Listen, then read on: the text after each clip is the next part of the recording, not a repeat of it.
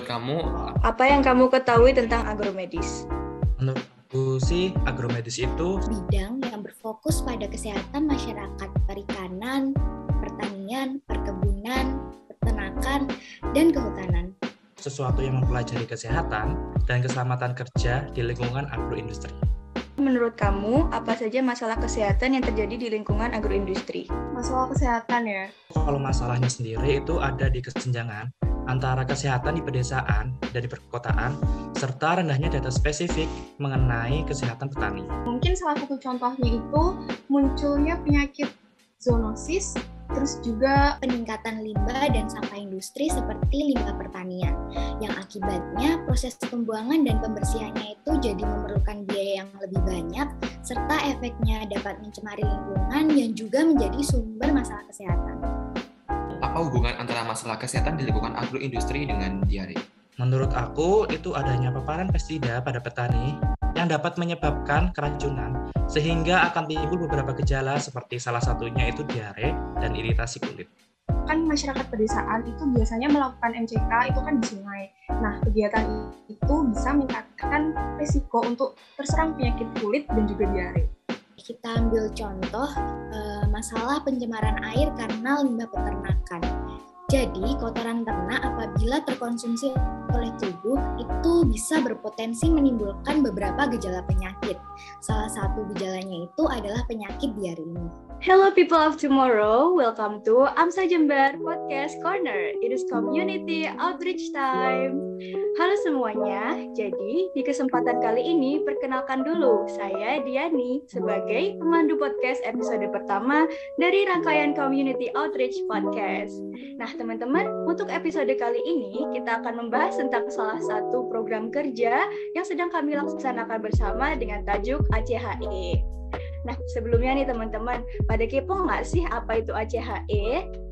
Oke, jadi ACHE merupakan singkatan dari Agro-Industrial Community Health Education, yang mana itu merupakan suatu proyek dari Community Outreach Division dari AMSA Jember yang bertujuan sebagai kegiatan promosi kesehatan atau edukasi terhadap masalah agro-industrial related medicine atau agromedicine.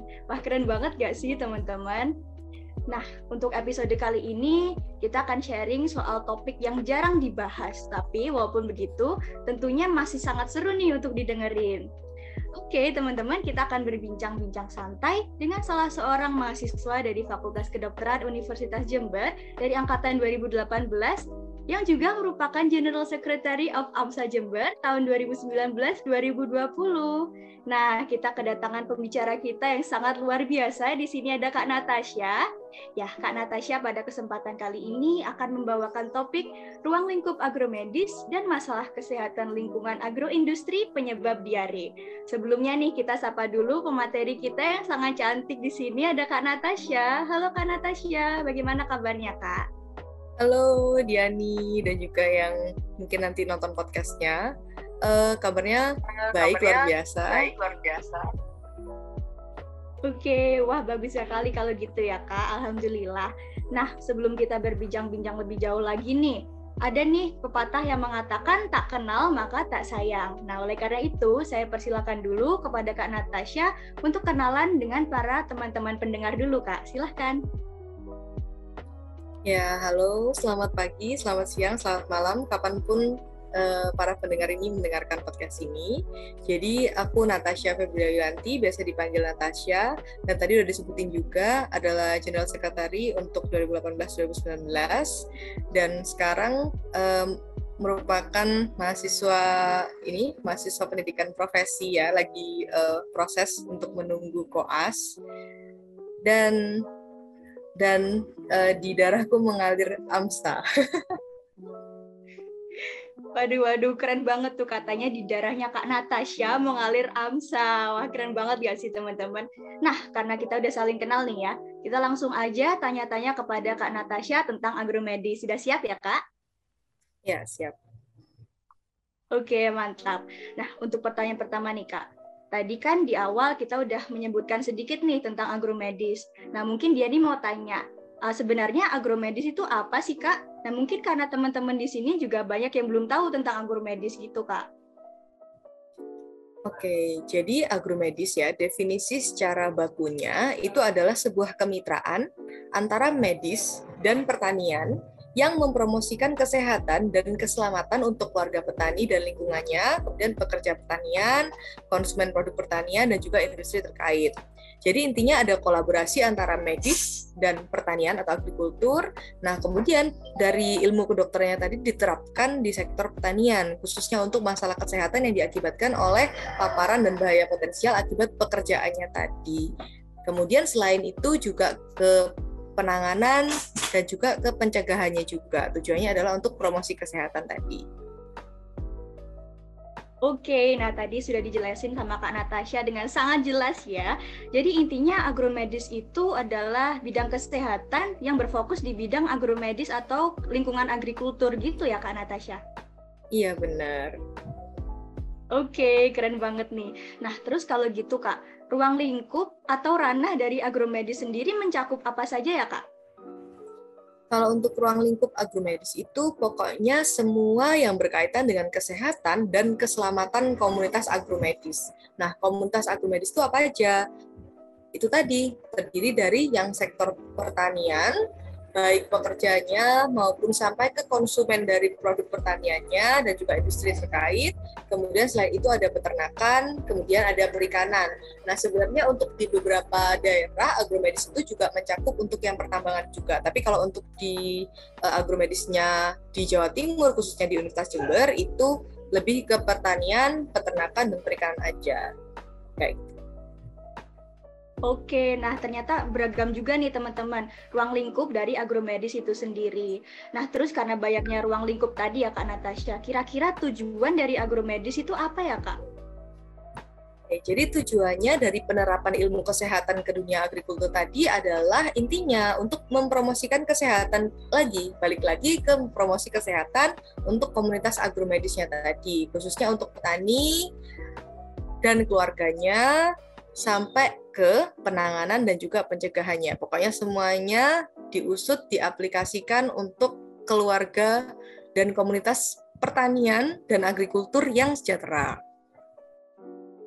Waduh, waduh, ternyata tujuan dari agromedis sendiri itu sangat mulia ya. Kita memberdayakan masyarakat di lingkungan agrikultural. Kan banget nih. Nah, kalau gitu pastinya udah ada nih Kak, program agromedis yang sudah terlaksana. Nah, mungkin Kak Natasha bisa ceritakan beberapa nih program agromedis apa saja yang sudah terlaksana di lingkungan agroindustri ini Kak. Khususnya program dari FK UNED sendiri. Oke, jadi untuk program agromedis di FK UNED ya, itu untuk keseluruhannya sebenarnya terangkum di buku 7 Mimpi Agromedis yang baru di launch kemarin 8 Desember. Uh, kebetulan juga aku gabung di pembuatannya juga. Jadi ada tujuh, tujuh program dibagi ke tujuh. Yang pertama ada psikoagromedicine atau istilah bahasa Indonesia adalah tani ceria aku yang di bagian itu di bagian psikoagromedicine kemudian ada agrohealth atau tani sehat kemudian ada juga agromedicine emergency unit atau biasanya dibilangnya AEU AEU atau tani siaga kemudian ada agrofit atau tani bugar kemudian ada agrosafe atau pangan aman kemudian ada agrodokter atau dokter taniku dan juga ada mobile agromedicine. Jadi tujuh tadi itu mencakup ke masalah-masalah yang yang biasanya dihadapi oleh komunitas agromedis ini. Nanti programnya itu terpisah supaya bisa fokus ke masing-masing masalahnya yang tadi sampai ada tujuh induk tadi itu. Oke, wah ternyata sudah banyak sekali ya program yang mencakup agromedis ini. Nah, tadi kan Kak Natasha juga sempat terlibat ya Kak dalam program-program itu. Oke, yeah. keren banget Kak Natasha. Waduh, keren banget emang pemateri kita kesempatan kali ini, teman-teman. Nah, kalau gitu nih Kak Natasha, biasanya masalah kesehatan apa saja sih Kak yang dapat ditemui di lingkungan agroindustri? Oke, jadi sebenarnya pembentukan dari tujuh program atau tujuh mimpinya tadi itu juga berdasarkan dari permasalahannya. Jadi yang pertama yang psikoagromedicine atau tani ceria. Jadi permasalahannya ternyata di petani pekerja itu tekanannya berat dan banyak masalah kesehatan mental juga atau mental health yang kurang sehat seperti itu. Jadi masalahnya ada kesehatan mental, kemudian tadi yang kedua untuk agro health atau tani sehat itu permasalahannya adalah di kesehatan fisik. Biasanya petani itu cenderung lebih rentan terhadap penyakit kronis juga. Misalnya untuk uh, diabetes, kemudian hipertensi karena pola kerja dan juga pola hidup yang mungkin kurang sehat. Kemudian juga bisa ke penyakit neurodegeneratif, contohnya misalnya kayak Parkinson seperti itu. Bisa ada efeknya dari pestisida tadi.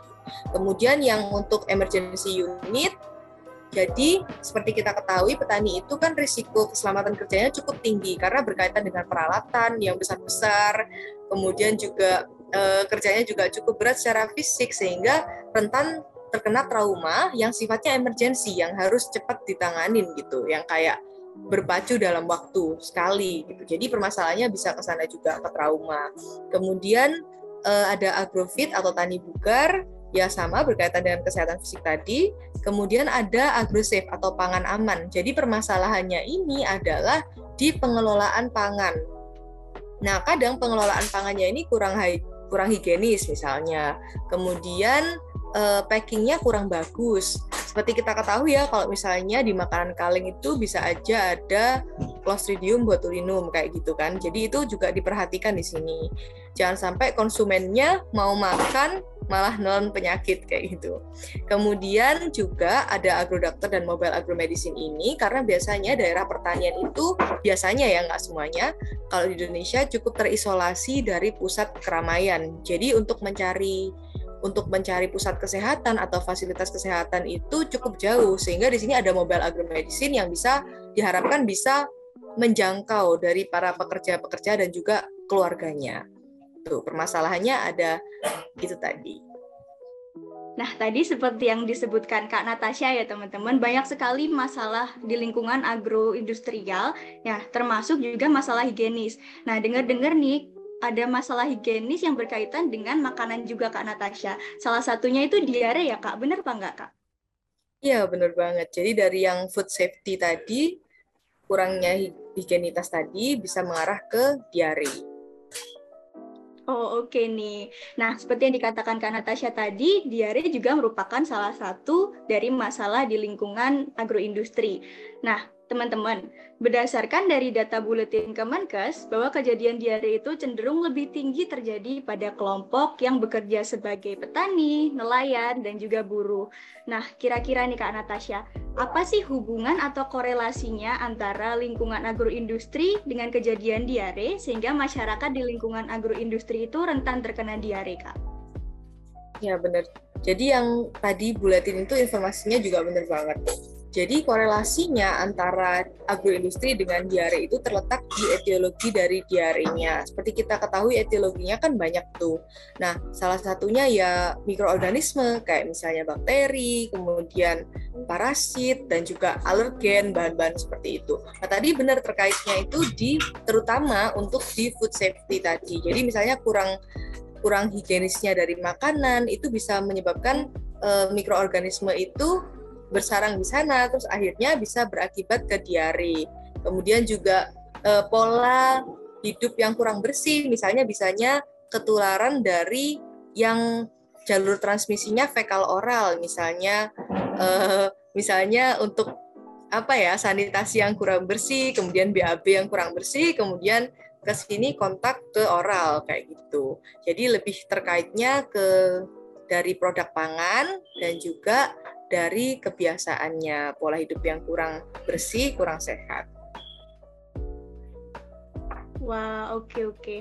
Nah, ternyata dari yang disebutkan Kak Natasha tadi lumayan banyak nih teman-teman faktor di lingkungan agroindustri yang menyebabkan kejadian diare. Nah, mungkin untuk pertanyaan yang terakhir nih Kak. Lalu gimana sih prevalensi atau banyaknya kejadian diare di lingkungan agroindustri khususnya di Jember nih sebagai salah satu kawasan agroindustri Kak? Jadi untuk yang prevalensi secara khususnya di lingkungan agromedis di Jember itu uh, aku belum ketemu data spesifiknya. Tapi sebenarnya FK UNED ini sedang membangun namanya Agromedicine Research Center. Nanti juga akan mengadakan studi prevalensi tentang hal itu. Nanti ada branch-branch-nya, pokoknya ditunggu aja upcoming project-nya dari FK kita.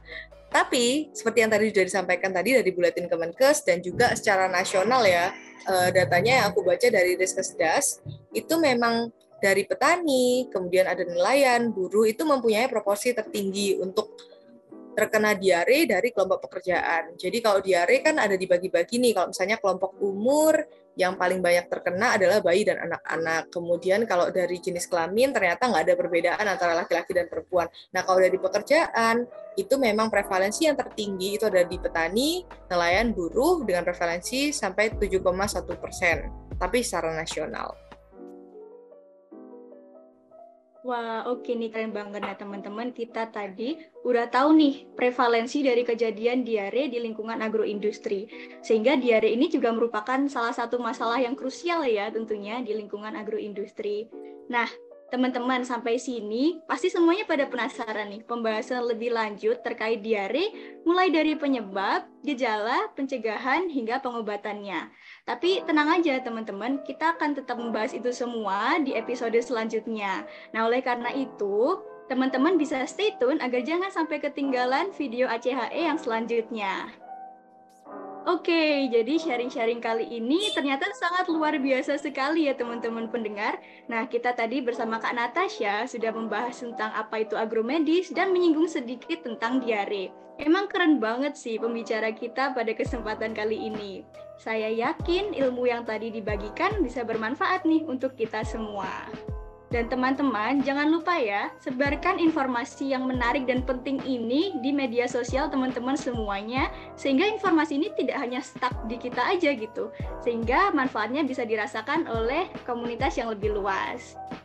Oke, teman-teman, di sini saya sebagai pemandu podcast kali ini mengucapkan terima kasih banyak kepada Kak Natasha yang sudah bersedia hadir sebagai pembicara podcast kita. Dan juga terima kasih banyak Kak Natasha atas sharing ilmu yang luar biasa kepada teman-teman pendengar.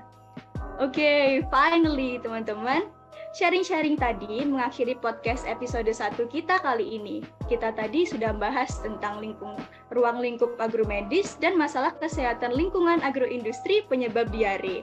Program ini merupakan salah satu dari rangkaian acara ACHE, Agro-Industrial Community Health Education, yang tentunya bertujuan sebagai langkah promosi kesehatan di bidang agroindustrial.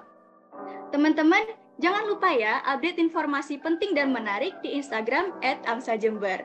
Saya Diani, pamit undur diri. See you again in another episode. For your patient, experience the impossible. Viva Amsa, sampai jumpa semuanya.